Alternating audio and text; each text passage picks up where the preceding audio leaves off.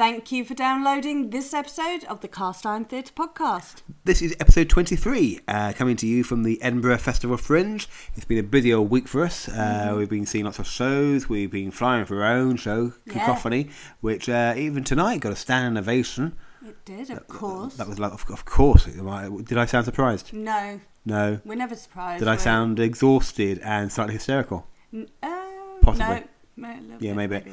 Um, and we've actually managed to stuff three different podcasts into this podcast sock for you today. I wondered where you were going with that. Um, yes, we spoke to, Phil Ainsworth, yes, for uh, Momentum we did. We spoke to Jack Jackman, for the series of plays Identity. and we spoke to Cameron Moore. Oh, Go on. What's it called? nerd. It, where it is? Oh, um, oh, by the way, there's going to be a bit of swearing at the end of this podcast, and that was just a, a, a, a sweet sweetener to uh, warn you of the um, language Yeah. uh, issue that we might not an issue at all. Uh, it's not an issue. it- it's just words, yeah, it? it's just words. It's just words. Don't be scared by words. Uh, having said that, we've just come from a, a lovely show that had some of the words in it. Some of the words. Yeah, um, Some new ones. yeah, uh, some words we'd never heard before. No. Uh, the Reformed Whores. They've got a show every night at the Sweet Grass Market. Yeah. Uh, which um, coincides neatly with the Edinburgh Tattoo. Mm-hmm. Uh, so if you want a big bang, then apart from that, I hope you enjoy this hour.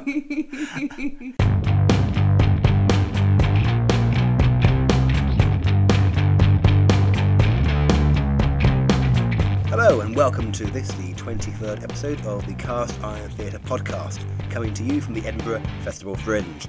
Uh, and our guest today is uh, Phil Ainsworth. Hello, how are you? Hello, Andrew. I'm very well, thank you. How about yourself? I'm all right. Uh, so this is the um, 23rd episode, uh, uh, number 23. Uh, I, I just happen to remember that uh, 23 is my, my birthday, um, and I imagine in your line of work, numbers are, are important, are attractive, are lovely. Is 23 important? Uh, well, 23 is my lucky number, uh, actually, um, and it goes back to some. It's a bit of a, a niche thing, a bit of an obscure thing, but some people listening may know this. There's a, a series of fictional novels called the Illuminatus trilogy Okay. by a science fiction writer, an American guy called Robert Anton Wilson. And the number 23 is, is used in this. It's supposed to have mystic, deeper Yeah. spiritual meanings. It's the, the, the Bavarian Illuminati use it to control the world. I see. The, the novel is a spoof of conspiracy theories.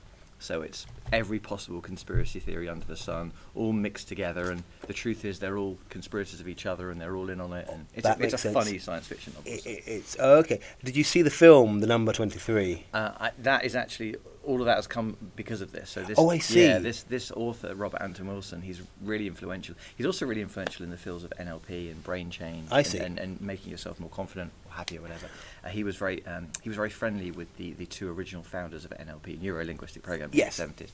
And so his work has actually found its way into a lot of fields and influenced a lot of um, creative artists. So, for example, if you've ever uh, seen or read uh, Watchmen, the Yeah. um, uh, I can't remember his name. Alan Moore. Alan Moore, thank Yeah. you. Uh, Alan Moore. He would kill you. Yeah, he would kill me for that. Uh, Alan Moore, Watchmen is very much um, uh, inspired by the work of Rob Anton Wilson. I see. As is the number 23 film as well. Indeed. Um, so um, uh, we spoke about we were just speaking about NLP. Um, I, I don't want to out you here, but you uh, you mentioned on, uh, on your way you messaged us and said that you were going to be three minutes late. yes. Not five minutes late, not ten minutes late, but three minutes late. I'm suspecting that there's a bit of NLP in there.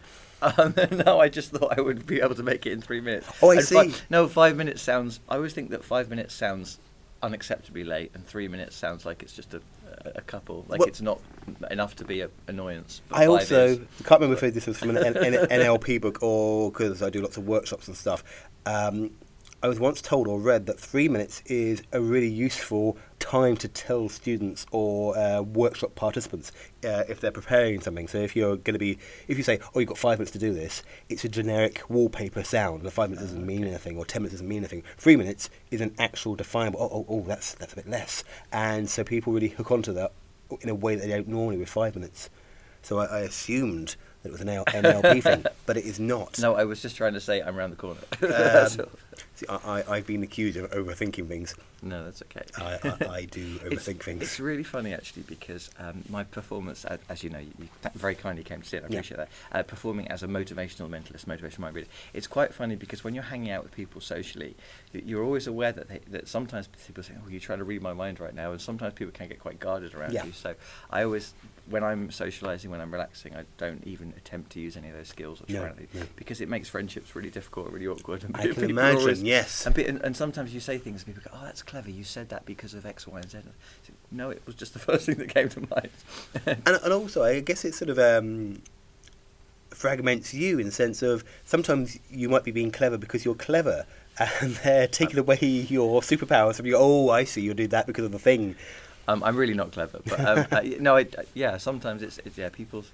Sometimes um, it's funny actually because at the start of the show, some people do come in quite guarded with their guard up and Yes. defensive, and oh, right, I think you did that because of that. But um, part of my job is to is to warm them up and, and, and build a bit of rapport and get on with people. But yeah, sometimes people do think that, that you're doing something and genuine. Well, I think it's interesting actually. It's part of human nature to spot patterns. Yes. there is a concept. I think it's called paraphilia. No, that might not be right.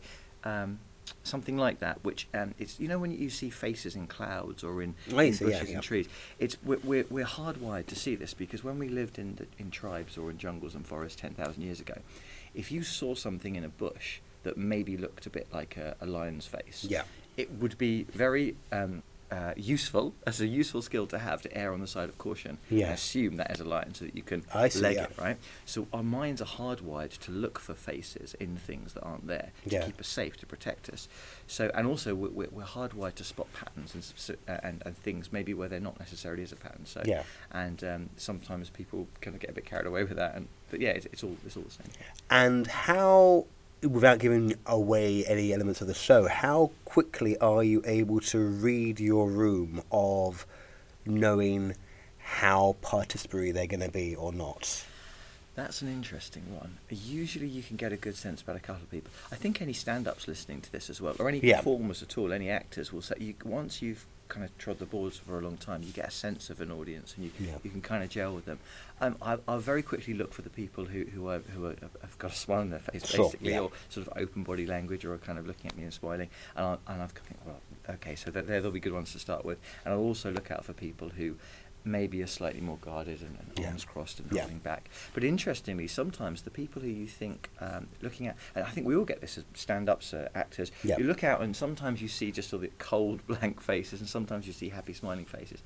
But interestingly, you're, you you you're I'm so often wrong about whether someone's enjoying it or not. I see. I had a show a few days back, and there was a group in the middle row, right in the middle, four of them, and they looked like they, to me, they looked like they were bored, senseless. Yeah. The rest of the room, all around them, were kind of joining in, engaging, and to me, I thought, well, they're not enjoying it. So I sort of worked a bit hard and tried to involve them a bit more. And at the end, I thought, oh, I'll chalk it up to experience. You can't please Yeah. everyone. One of them came up and said, oh, that was fantastic. Really enjoyed it. Um, you've really helped me with confidence issues and kind of.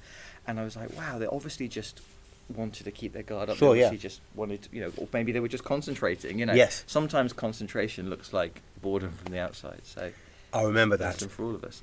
Um, and can that, because obviously um, you will be using NLP or a version of NLP in your show, and you would use that for yourself as well. It would be um, inward facing. You talk about uh, sort of the concepts of uh, looking inwards.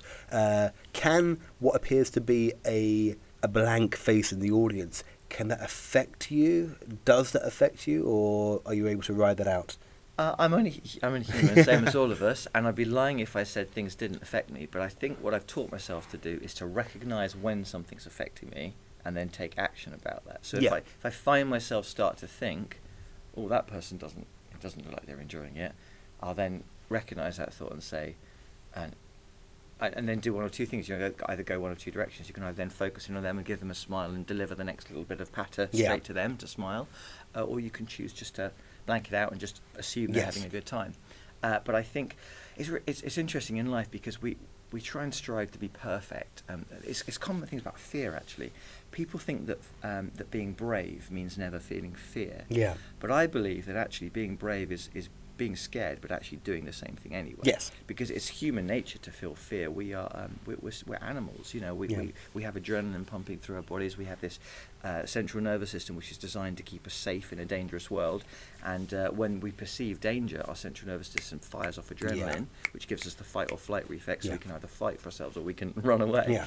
And we live in a, in a relatively safe world now. Well, safe in the sense there's no, you know, lions and, and bears running around. Oh my. Um, uh, but we still react as if we live in this hostile world of, you know, tr- any tr- Yeah. enemy tribe could come as evade. So we still have these um, emotional reactions to things that maybe aren't necessarily there. So I, again, the trick is really just training yourself to notice when you start to respond in that way Yeah. and then take a second. Like nice. I, I, what I do is I, breathing's really important Yeah. to me. So nice slow breath in through the nose. In fact, before I, I do a show, I always have a, have a little breathing ritual. Yeah. And feeling the fear and doing it anyway eh, is in large part what your show's actually about. Uh, it's a mind reading show, but it's also a communication with the audience about, not to put too fine a point on it, for us to get to read our own minds and understand ourselves. Is that fair? Yeah, I hope so. So it came about because I've seen lots of great mentalists and magicians, and some not so great ones. Sure. And um, I and actually, I was listening to Derren Brown in an interview once, and uh, someone said to him, um, "Why don't you use your fantastic magical powers that you have? Why don't you use them to heal the world? And you could make everything a better place." And he kind of laughed it off and said, "Well, you know, we, we all know that I'm not magical, but Yeah. we know that's not appropriate. Next question, please." And it left this thought with me. Fine, that's fair enough. You know, no one's no no mentalist would ever admit that yeah they've got magic powers and everything. But what if we could help people? Yeah. Like I'm not saying I'm some guru who's going to save the world, but Yeah. what if I could actually make a difference? So the show is really about it's called it's called momentum. It's about building momentum in your life and about overcoming your own self-limiting beliefs and sticky points. And I do share a couple of techniques in the show that Yeah. I use for myself to overcome things.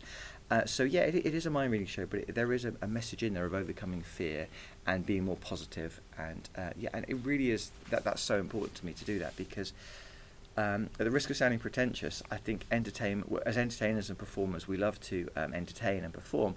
But if we can make a bit of a profound difference in someone's life, Yeah. that's almost like an, an, an, amazing extra added bonus as well to the show. Absolutely, uh, and you know, I- I'm sure that um, very rarely um, entertainers are known as pretentious. Yeah, so I, I think you're, I think you're okay there.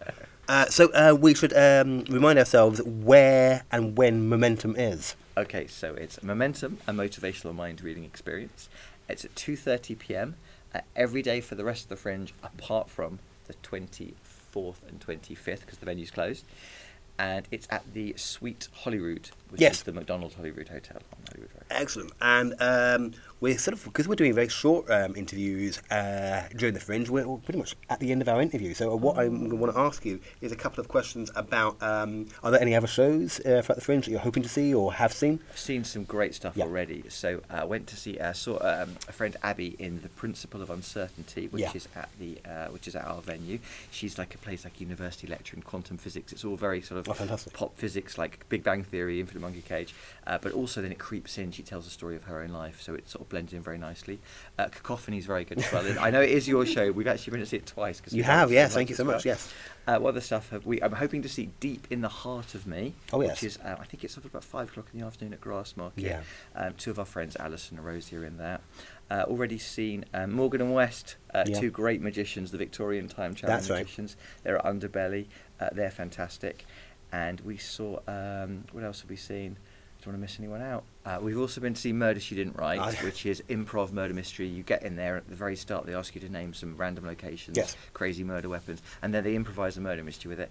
Um, I thought it was brilliant, really good. I mean, I don't know how they can improvise and be so funny. That was really good, and um, I'm sure we see, obviously Colin Cloud's show Dare. Oh, yes. amazing like stadium mentalism.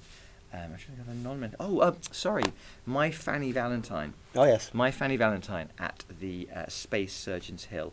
Uh, it's a girl who is on a, on a night out with a girl, drunk a drunken night out. She thinks she's booking. Um, she thinks she's on a, a dating app for doctors. Yes. She's actually booking a gynecologist appointment. So Oh, she okay. turns up for what she thinks is a date, and it's actually a gynecologist appointment. And it's a musical. Uh, they, they do lots of pop songs, but they do parodies and change the Fantastic. words. Uh, and it's really funny. My Fanny Valentine. Beautiful. Um, and um, the other question we often ask is uh, when you're a kid, you, you might come up with an idea for a thing or an invention or the idea for a great book or whatever, uh, and then you didn't do anything about it, and then somebody else has beaten you to the punch. uh, is that true of you? Possibly, Yeah. possibly. Um, I was a very odd child. I was far too obsessed with science fiction and computer games and staying in, and, and I loved science fiction and science. And um, and a bit of a deep thinker as well. So I was about seven or eight. I hit. I had this idea that what if we didn't see reality in the same way as people? Yeah. You know, what if just a really light example? What if the colour that I know as red? What if you see that as blue? Sure. But you call it red because you've been told it's Yeah. red, and I call it red, but Yeah. it looks like. Or even, what about if, like, you know, to you a bird looks like a fish, but to me a fish looks like a bird, Yeah. but we just call it that? Yeah. We've got no way of knowing how reality looks. So I thought, what if we could? I could build a machine that allowed you to perceive reality through someone else's um, central nervous. Yeah. Later on in life, I then realised that, of course, that's impossible because then you'd be seeing their reality, but through your own central nervous Yes. system. So that would colour it as well. Yeah. But interestingly, there are uh, scientists working on um, uh, uh, scanning systems at the moment. So you know the um, what are they called? The magnetic um, full MRI scan, scans. Oh, yes, yeah. And that they're, they're brain scanning and they're building up this picture. And they're able to. I mean, we've not got to that stage yet, but they're able to find the actual parts of the mind where you're thinking a certain thing or responding to a certain stimulus. Yeah. And again, different people, when they're looking at the same thing, different parts of the brain fire for different people. So it's almost as if we do perceive reality in incredibly different ways, and we f- process it in different ways. Yeah. So Uh, that Who has to be the most intelligent answer we've had to that question. I was an Um, odd child. Uh, well, well, well, why, two things I liked about that response. One is we've had a lot of people telling us that they were an odd child, overly obsessed with science fiction, etc. And I like the um, almost Freudian element there. You said something along the lines of, uh, "What if we could uh, perceive uh, reality differently from people?" Not other people, but from people, say- okay. which is an interesting. Um, yeah, from animals. yeah, yeah. um, and the other question I wanted to ask is: Is there anywhere you like to hang out in Edinburgh when you're sort of like getting away from the crowds, or even getting into the crowds? We just discovered a couple of places yesterday, so we hadn't had a chance to stop or anything Yeah. until yesterday. And we've just discovered they're, they're both of them are mini chains, so they've got a couple of, of outlets through Sure. Edinburgh, but they're, they're, they're, you know very small. Uh, one is um, Let Me Eat, Oh yes, and they do great sort of paninis and wraps and soup, and it's all very kind of cool and, and, and, and friendly, and it's like really warm. and there's one of them right next door to uh, the Sweet Grass Market. One right next to the Sweet Yeah. Market, and that's where we went the other day, and they're lovely, really friendly people. And we've also discovered Hendrix, Oh, yes. who also have a couple of different places. And um, myself and my girlfriend are both vegan, and uh, don't like to go on about it, obviously. and it's amazing because you normally go to a place and you normally have like one vegan option, so you Yeah. just get used to just you get used to just not being fussy and just having whatever you can. And we went to Hendrix, and it's like this is a vegan chorizo burger and a vegan steak sandwich or a vegan wrap, and I'm like, I genuinely haven't had to make a decision in a Yeah. restaurant for so long. So I sat there. It took me about 20 minutes to work out what I wanted, but they were really nice, friendly people. Um, so I recommend that as well. Oh, there was one more show that popped into my head. If Oh, yeah, okay. sure. Uh, it's uh, Griffin and Jones, Ah, yes. Homemade Miracles at the Liquid Rooms. Um, great magicians. They call themselves the Ant and Dec of Magic. They've got great banter between the They two have. of them. The year. And the show is, um, there's, they've got a double finale at the end. I won't spoil it. One, one is genuinely death-defying. One of them could die if it goes wrong. And the other one, I won't even spoil it at all. It comes after it. It's a really entertaining finale. Um, they are, yeah, they're brilliant performers as well. So I just want to sneak that in as well. Beautiful, that's fantastic. Well, thank you so much for the uh, chat. Um, tell us again when, when and where you are. Uh, Momentum, a motivational mind reading experience, half 2 pm in the afternoon every day, apart from the 24th and 25th, and that is at the Sweet Holyrood Macdonald Holyrood Hotel. Phil Ainsworth, thank you very much. Thank you very much, I've loved it.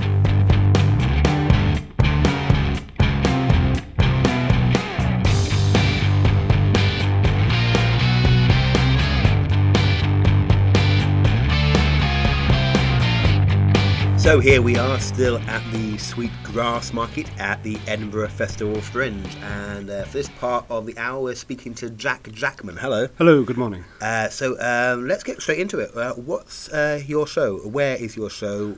What's it called? My show is in Sweet Holyrood, just opposite Dynamic Earth. It is called Identity, and it's about it's six short plays exploring identity in the modern world. It's about uh, how much data we put online, and about people stealing your identity, and about people you meet online not really being the same offline. Excellent, because yes, when uh, you and I spoke, uh, two things that I noticed about our communication was one that I didn't know who was talking to me. I didn't have your real name, and also you knew significant amounts about where I was right now and what I'd been doing and what sort of things I'd liked, uh, which was um, startling, but I guess also not. It depends on, I guess, uh, the age of, of whoever you're speaking to. Not that surprising. We we are seeming to be a bit more relaxed still about what we give away online. Absolutely. I, I, it's kind of started for me last year when I bought a Kindle second hand, and I when it arrived, it was already logged into somebody's account, and I thought, oh my god, I've bought a stolen Kindle. Yeah. So I, f- I- I got the lady's name, and I thought I just want to check and make sure that this hasn't been stolen. And I googled her, and within ten minutes, I had her home address, phone number, work address. I had her husband's uh, uh, de- de- uh, obituary, and all the details about him. And I could have easily have called up and uh, and passed myself off as a very close confidant. Yeah. in the end, I called her up at home, and a very shocked woman told me that she had sold a Kindle. Um, and if I could please log out of her account, but uh, it must have been quite a uh, frightening experience to know that somebody's got that much data on you. Does that make you more paranoid or just more careful? I'm very paranoid. Absolutely, yes.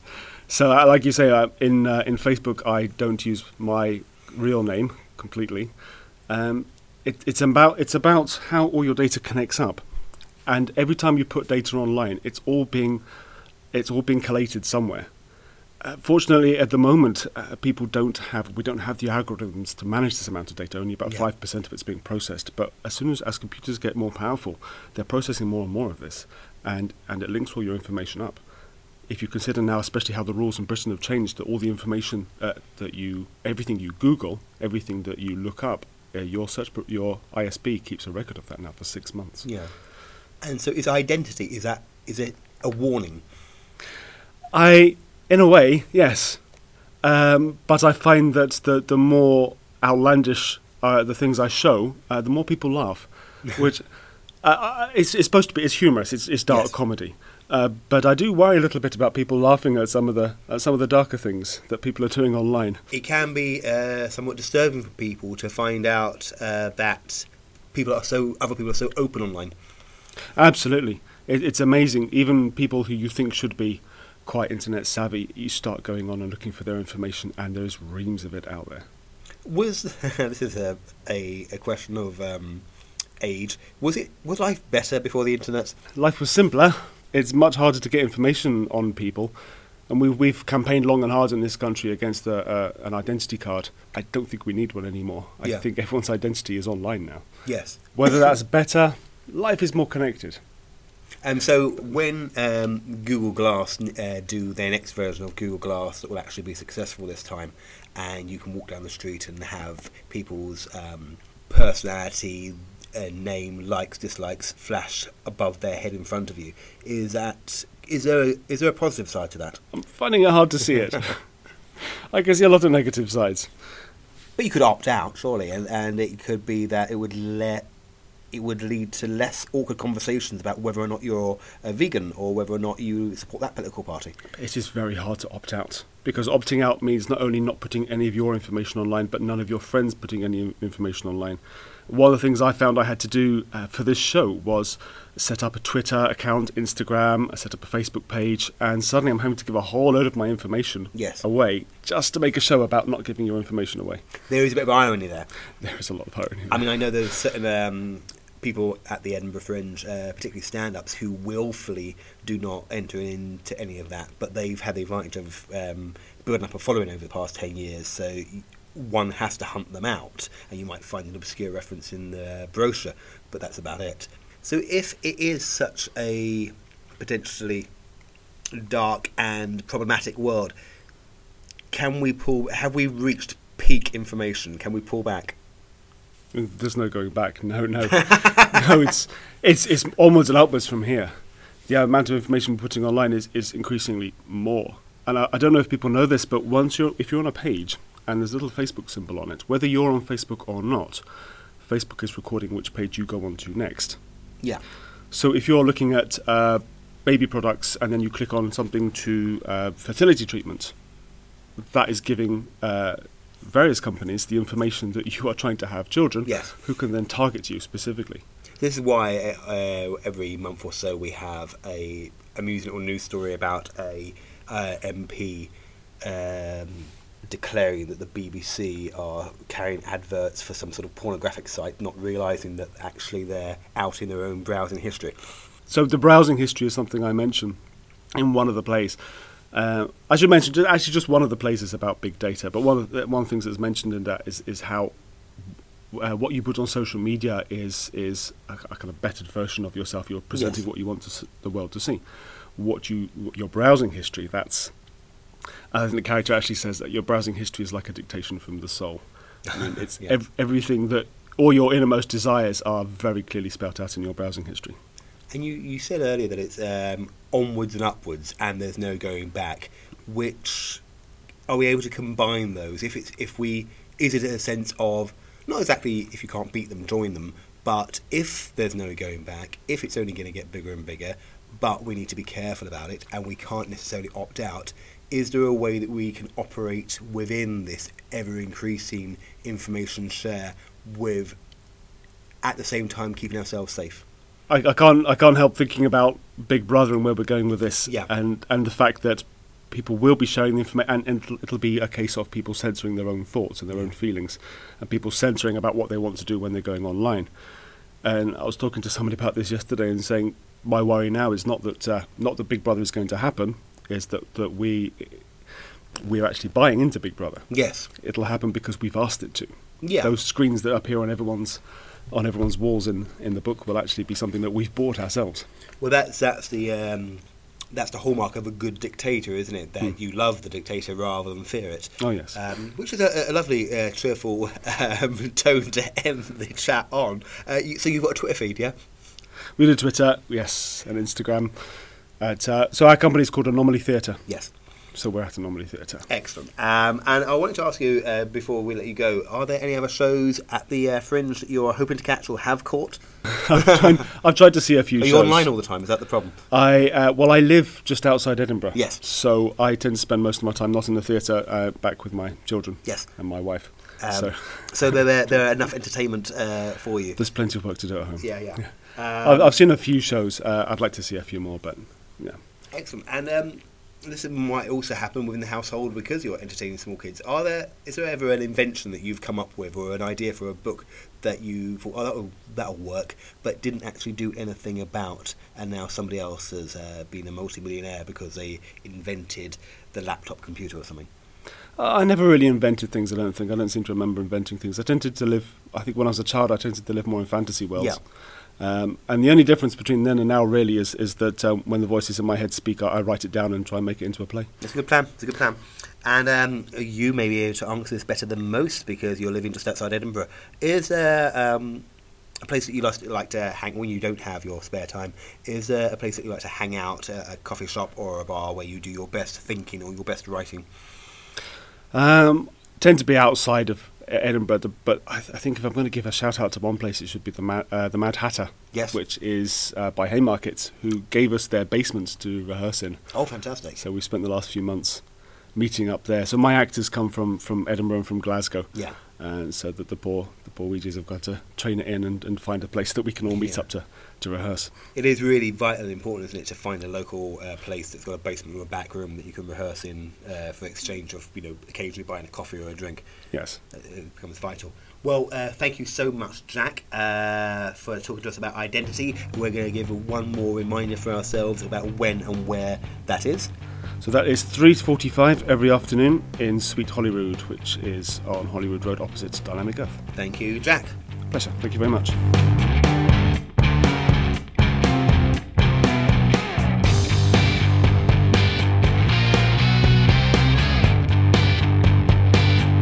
Hello, Michelle here. Another quick warning.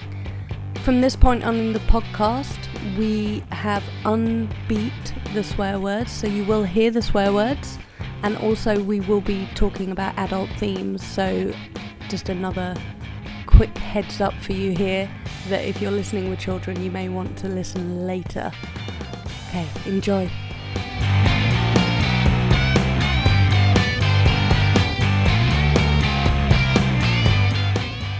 Here we are at the third part of today's chat, uh, still at the Sweet Grass Market. at the Edinburgh Fringe, and now we're talking to Cameron Moore. Hello. Hi there. Hello. So, how are you? How's your Fringe been so far?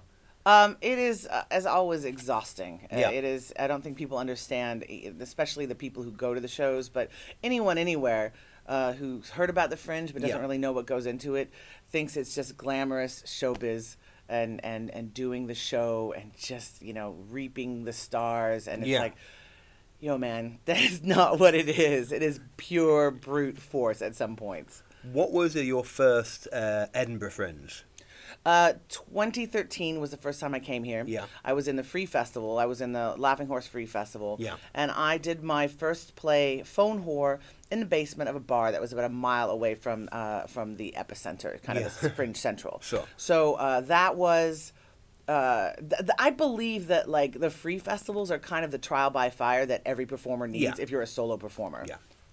And uh, Phone Whore, uh, that, that's that's a bold title Mm. for, for an hour. Uh, how are you doing with this year? Well, um, I decided to, to roll that back a little bit Yeah. and uh, and go for a nerd fucker.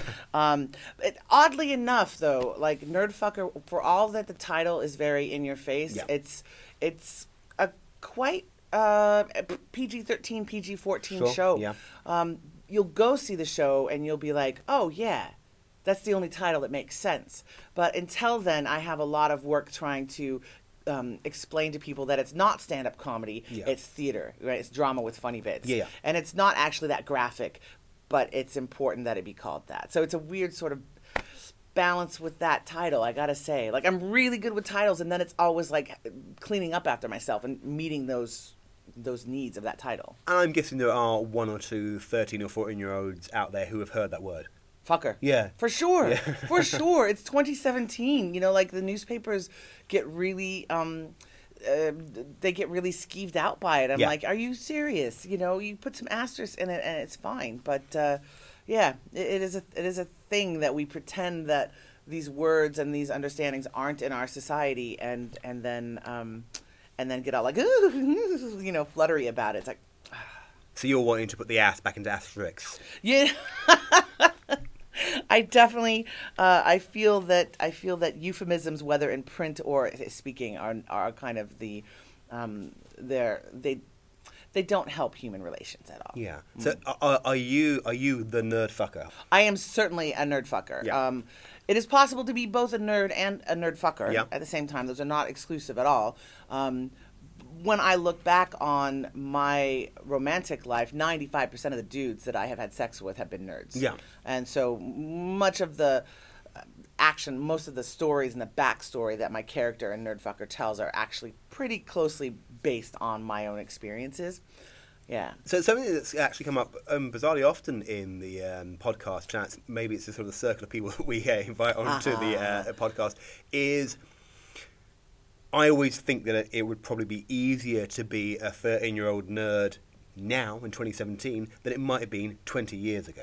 It's a less lonely place, arguably. I, I think so. I think a lot of nerd culture, geek culture, and subcultures have, um, if not exactly mainstream, Yeah. they're certainly on the way there, and they've certainly picked up um, um, way more um, adherence and, and media and and media visibility Yeah. than they had 20 years ago. Uh, I think that's um, uh, something that especially especially boy nerds Yeah. need to get over. Like you are not downtrodden as you were. No. This is not like Revenge of the Nerds territory in early early '80s anymore. This is like you are. That's a you, niche reference Yeah, for well, some okay, well, you know, but like I mean, that was a time when when they were really. Um, uh, really almost oppressed, you know, Yeah. in that way. And I certainly remember from my own high school years in like the late '80s when I had friends who were routinely shoved into lockers. I mean, Yes. you think that's such a hack trope, but it really Yeah, happened, yeah. you know.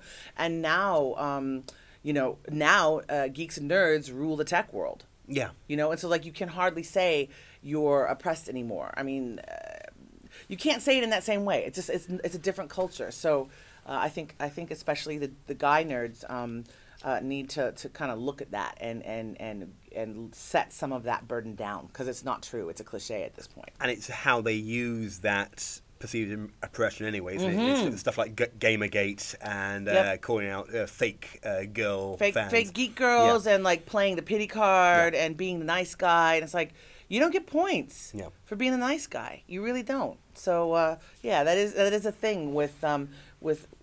Uh, it's still fairly. It's still a fairly um, um, um, unusual subculture, or they Yeah. are. The, the geek cultures are many, and they are. They're still fairly. Um, you know, they're not on on primetime television No. necessarily. I don't consider. I don't consider the um, Big Bang Theory to be necessarily representative of that as Well, like it's a caricature, isn't it? It's um, using those tropes yeah uh, for an easy Oh, gag. yeah, yeah, yeah, yeah. But yeah, so in general, like I, I still think there's a lot to be learned and a lot for those communities to learn about themselves and Yeah. examine themselves, and that's partly what Nerdfucker is about. And it also, I guess, um, about those smaller communities, um, the, the geeks shall inherit the earth if, if they're looking up, if they're looking after one another and Yeah. protecting one another. Yeah. So, um, Nerdfucker is very much a, a storytelling theatrical hour about yourself or a version of yourself.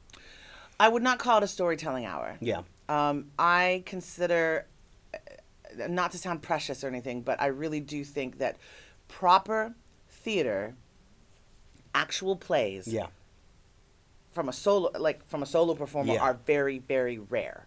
When people talk about plays or one person sh- one person plays, they're talking about one person shows. Yeah. Which which would be storytelling or um, uh, monologues. Yes. Or uh, autobiographical stuff. Um, and those are not they're not creating a different world. Yeah. They're just talking to you. Yeah. And I've done shows like that. Yeah, yeah. I do storytelling quite a bit. But Nerdfucker and Phone Whore, for that matter, are very definitely plays that set the audience in a different space. Yeah. Um, and so I, I, I just want to point that out, not to be you know No, no, pedantic about it, but it, it, I think that it's not storytelling. It's a play uh, for um, people who enjoy like theater should consider this as a theatrical offering, not not comedy certainly, not No. storytelling. You know, it's it's theater. And that distinction is important, isn't it? Because um, especially if you're flying on the uh, the mile or whatever, where you've got about a four second window into pitch your show, Hmm. it can. Some uh, potential audience members are a bit scared by. Well, I don't like that. I don't like storytelling. I don't like theatre. And it's Yeah. a really. And you have a somewhat unique way of getting people to notice you in their Mm-hmm. busy um, journey throughout um, Cowgate and etc. What is it that you do? Yeah, so I I have since 2011 I have been doing this thing called uh, sidewalk smut. Yeah. Um, and I you know I I do it a- around the world I guess I could say around North America and the Yeah. UK and Berlin. Um, and it, it's primarily a a money making venture for me when I can do it. Basically, I set up a a, a manual typewriter on the street and have a little sign that says abrupt erotica smut while you wait and uh, i wait for people to come up and ask me what the hell i'm doing basically Yeah. and then i explain it and um, i you know they either jump on the offer i interview them for a few minutes send them away for Yeah. a drink they come back in 15 minutes i have a half a page of a dirty story that i think they would like Yeah. and once i explain that people either jump on it right away or they're like oh no i just wanted to find out but Sure. either way um, it is it is an opening for me to say, hey, eh, when I'm at festivals, I can say, are you seeing shows? Yeah. And of course, by virtue of their having stepped up to me in the first place, they're the ones who approached me. Absolutely. And um, I get that extra time to A, establish my personality with them. And Yeah. I, I like to think I have a pretty charismatic personality. Yeah. It's- I do all right, you know? And then, uh, and then B, I've already bought myself like, you know, at least like 90 seconds to two minutes of time to chat with them Yeah. about the, the smut stand, about the shows that I've got. Yeah. They're willing to listen. They will reach out for the card before I even say anything.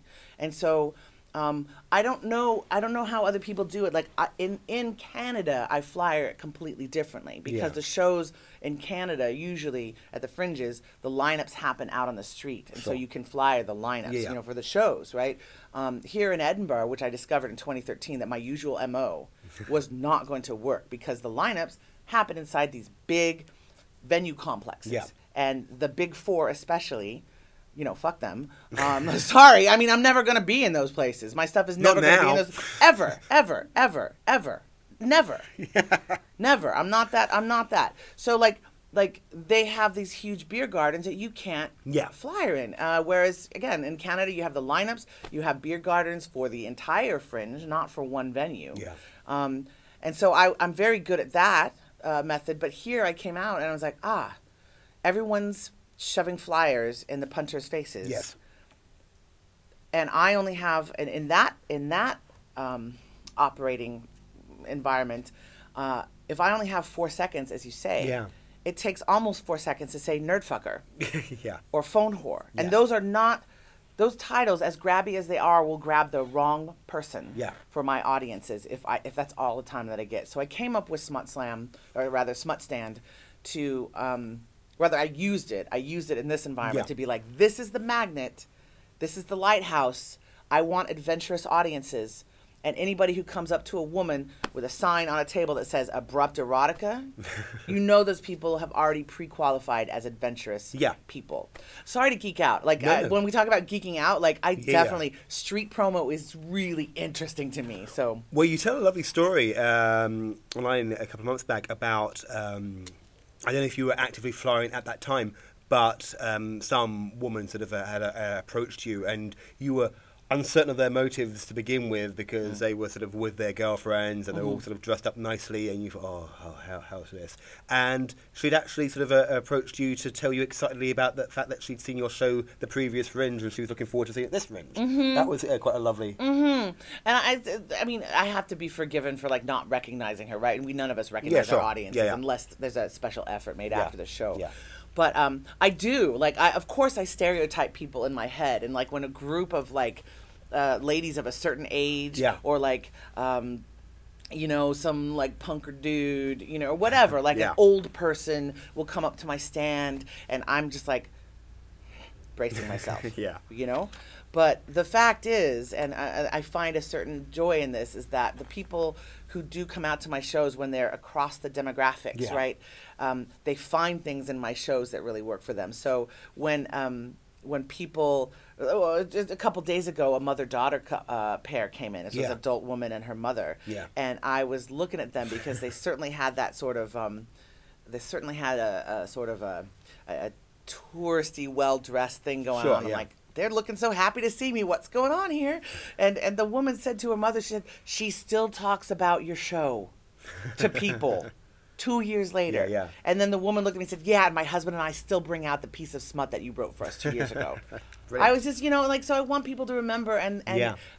this is a way. Smut stand is a way for people to continue to remember, and how, and, and I provide an experience for them that they they don't forget. So The Smut Stand leads us neatly into the other show that you're doing, um, the Smut Slam. Yes. Uh, which is, uh, well, what is it? Well, uh, normally Smut Slam uh, is an open mic concept. So it Yeah. it's something that I created back in, in 2011. I had a lot of good ideas in 2011. anyway, um, so so Smut Slam is um, normally the open mic where audience members. Uh, Get a chance to come up to the mic, share their real life first person sex stories, Sure. and then there's the judges and there's competing for prizes, etc. But for the fringe environment, um, we can't go for two and a half hours the way No. the normal thing is and and we so we have to compact it in and uh, so i created in 2015 i created a fringe version of smut slam which is smut slam cabaret Yeah. Um, where I, I invite other fringe artists to come in and tell their first person sex stories. I have like one or two variety acts per night, Yeah. you know, raunchy music or Yeah. clowns or burlesque or whatever. Uh, raunchy clowns are amazing when I can get them. Oh, um, a little short on that front this year. But anyway, and then um, we have sponsors, the uh, Luke and Jack. They're like a sex toy store in Glasgow, Yeah. and Enjoy is my own sponsor for around the world stuff. We give away prizes. There's an anonymous confession and question bucket Yeah. called the fuck bucket. Yep. Um, there's a lot of stuff packed into an hour, but the, yeah. the, at the base of it, it is the same concept as, as all of my shows and Smut Slam Open Mic and everything, which is to say, I want to create a place where people feel safe and encouraged to at least think about these things, if not actually share and talk about them. Think about authentically what is my sex life like what is what are my relationships like Yeah. what is what is my life like in these areas so smut slam cabaret even though it's at the fringe glitzy Yeah. prizes rah, people still walk away going wow Yeah. you know what that's unlike anything i've ever experienced And if So- uh, an audience member was uh, a potential audience member was going to feel nervous about it, that they can be Mm-hmm. to put a, a finer point on it, they can be a voyeur where, rather than an active participant. Absolutely. Um, so, I mean, they the anonymous question, you know, the fuck Yeah. bucket is purely anonymous. Um, so that's like the lowest risk way of Sure, being yeah. involved in the show. Um, we do have one open mic spot per evening Yeah. that people can enter from the audience and tell, but mostly here at the Fringe. It's other it's other artists, right? And uh, and I should also let let audience members know like the performers are actually more scared of you than you are yeah, of them yeah. because most of the performers um, very few performers are used to telling like sex stories actual sex Yeah. stories they might put on a persona for their stand-up set or they might or they might be actors who never tell truth about themselves anywhere Sure. on stage right so when they come out to my show and i ask them to really share something Yeah. doesn't have to be dirty No. doesn't have to be like super vulgar or graphic or like kinky or whatever. Just share one five minute story about your sex life. Yeah. And they actually get really nervous and really frightened. So for audience members, it's like you're you don't have to do that. They want they are a little nervous too. Just sit there and be encouraging and watch. And it's Yeah. like the easiest thing to do. They're going to have more performance anxiety than anybody in the audience. For sure. Yeah, yeah. For sure. Um, we, we have to sort of get um, quite close to the end of our chat uh, Yes. today, Cameryn. Um, so what I wanted to ask you is, I mean, you seem to be very busy, particularly with the um, the I'm going to get the name wrong, the smut The smut stand. Yeah, I'm out there four hours a day. Yeah. So you're out at the smut stand four hours a day, so you may not get to see many other shows. No. But um, there might be shows that you're getting, you're quite upset that you're missing. Are Mm. there shows that you've got a good buzz on, or you'd like to put a, a shout out to? Yeah, uh, so I do have two days off uh, coming up, uh, the 14th and the 21st. So I'm kind Yeah. of hoping I can c- just put aside my purely mercenary self and like Yeah. and just not do the smut stand those days. Um, Yeah. One person whose shows I really like and I want to see it would be uh, Peter Michael Marino, Yeah. who does a show called Show Up, where he takes audience members. Um, things that their personal stories and Yeah. creates a solo show on Oh, the lovely. spot. Yeah, yeah. Uh, so that's kind of cool.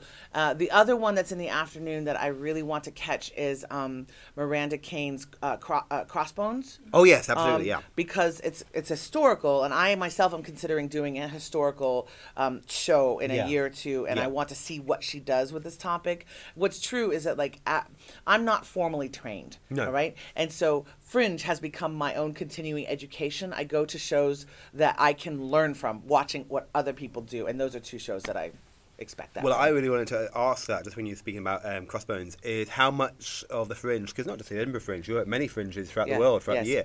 Um, how many fringes become for you uh, research and development for whatever might be coming up in the next couple of years?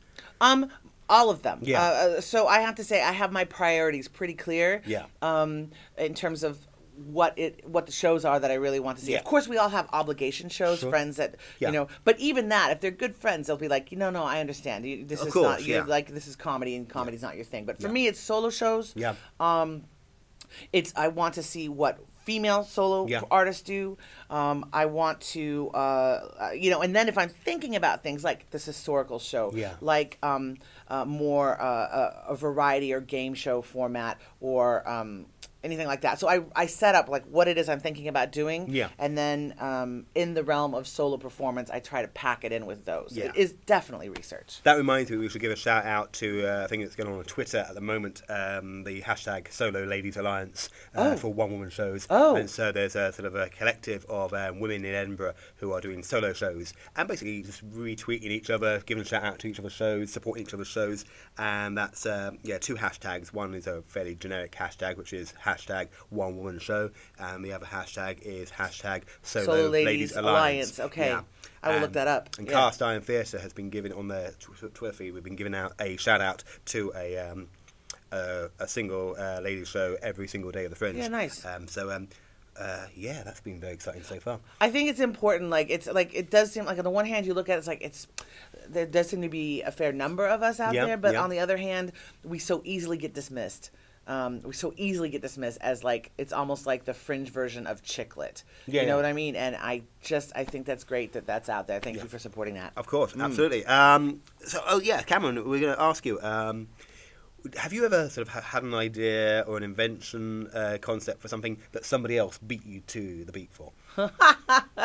um, I, you know, honestly, um, I was thinking about that. Like, uh, you know, I was in a talented and gifted program when I was in, in, in school, and we we had like inventions that we had Yeah. to come up with.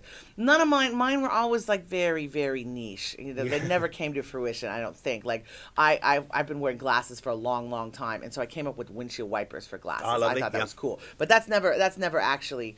I guess people just dry them off with towels or whatever. Yeah. Um, so Out- outside of an Inspector Gadget cartoon, that's that's Yeah. yeah. so I can't say that. Like, um, I never was like the things uh, inventing things was never my forte. It was more just like words and playing with words. Yeah, and yeah. of course, people have come up with the the quote great American novel end quote like. You know, over and over and over. Yeah, that was something that I wanted to do when. I was 13, but uh, it was more of a What- ambition. What, what was your great American novel going to be about? Uh, and also, it here, here- doesn't matter. here- At 13, it's just going to be pap. It's going to be, it's not, ugh. here's an unfair question. Then, Yes, all right. Because uh, you might have a different answer tomorrow and it, Oh, it go will on. What is the great American novel? What what, what novel changed your life? What novel, um, as an particularly as an American rather than just um, a, a, a Brit or whatever, should one read? I feel that oddly enough, um, the novel Roots. Oh yeah, yeah, Um, and I read that when I was really young, when I was eleven, yeah. and it's pretty terrifying. Is it I- on? Is it on the American curriculum? I don't think so. I don't. I don't think so. Um, but I read that, and that was my first kind of like uh, up close kind of thinking about like what this country, what the U.S. was Yeah, founded on. yeah. Um, so that's pretty important.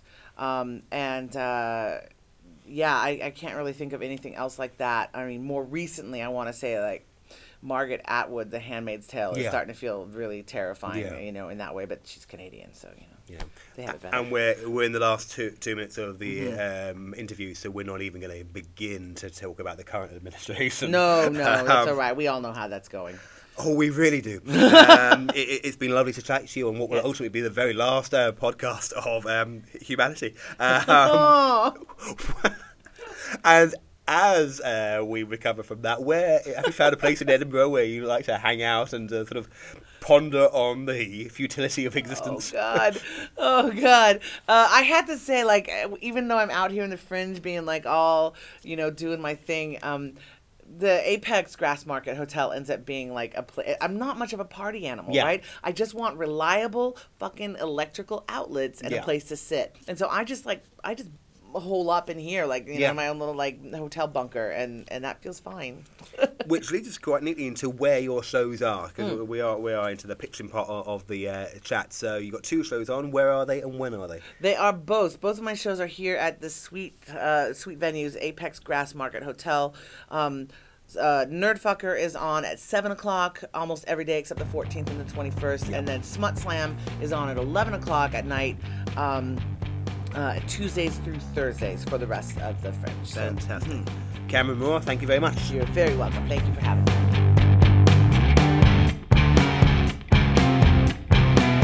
This has been the Cast Iron Theatre Podcast Presented by Andrew Allen. and edited by Michelle Donkey. Music is Chapstick by Everett Armand. Find us on Twitter, cast underscore iron acts, on Facebook, Ironclad Cast Iron, all one word. Our website is castironbrighton.weebly.com. Subscribe to us and rate us on SoundCloud and iTunes. Thanks for listening.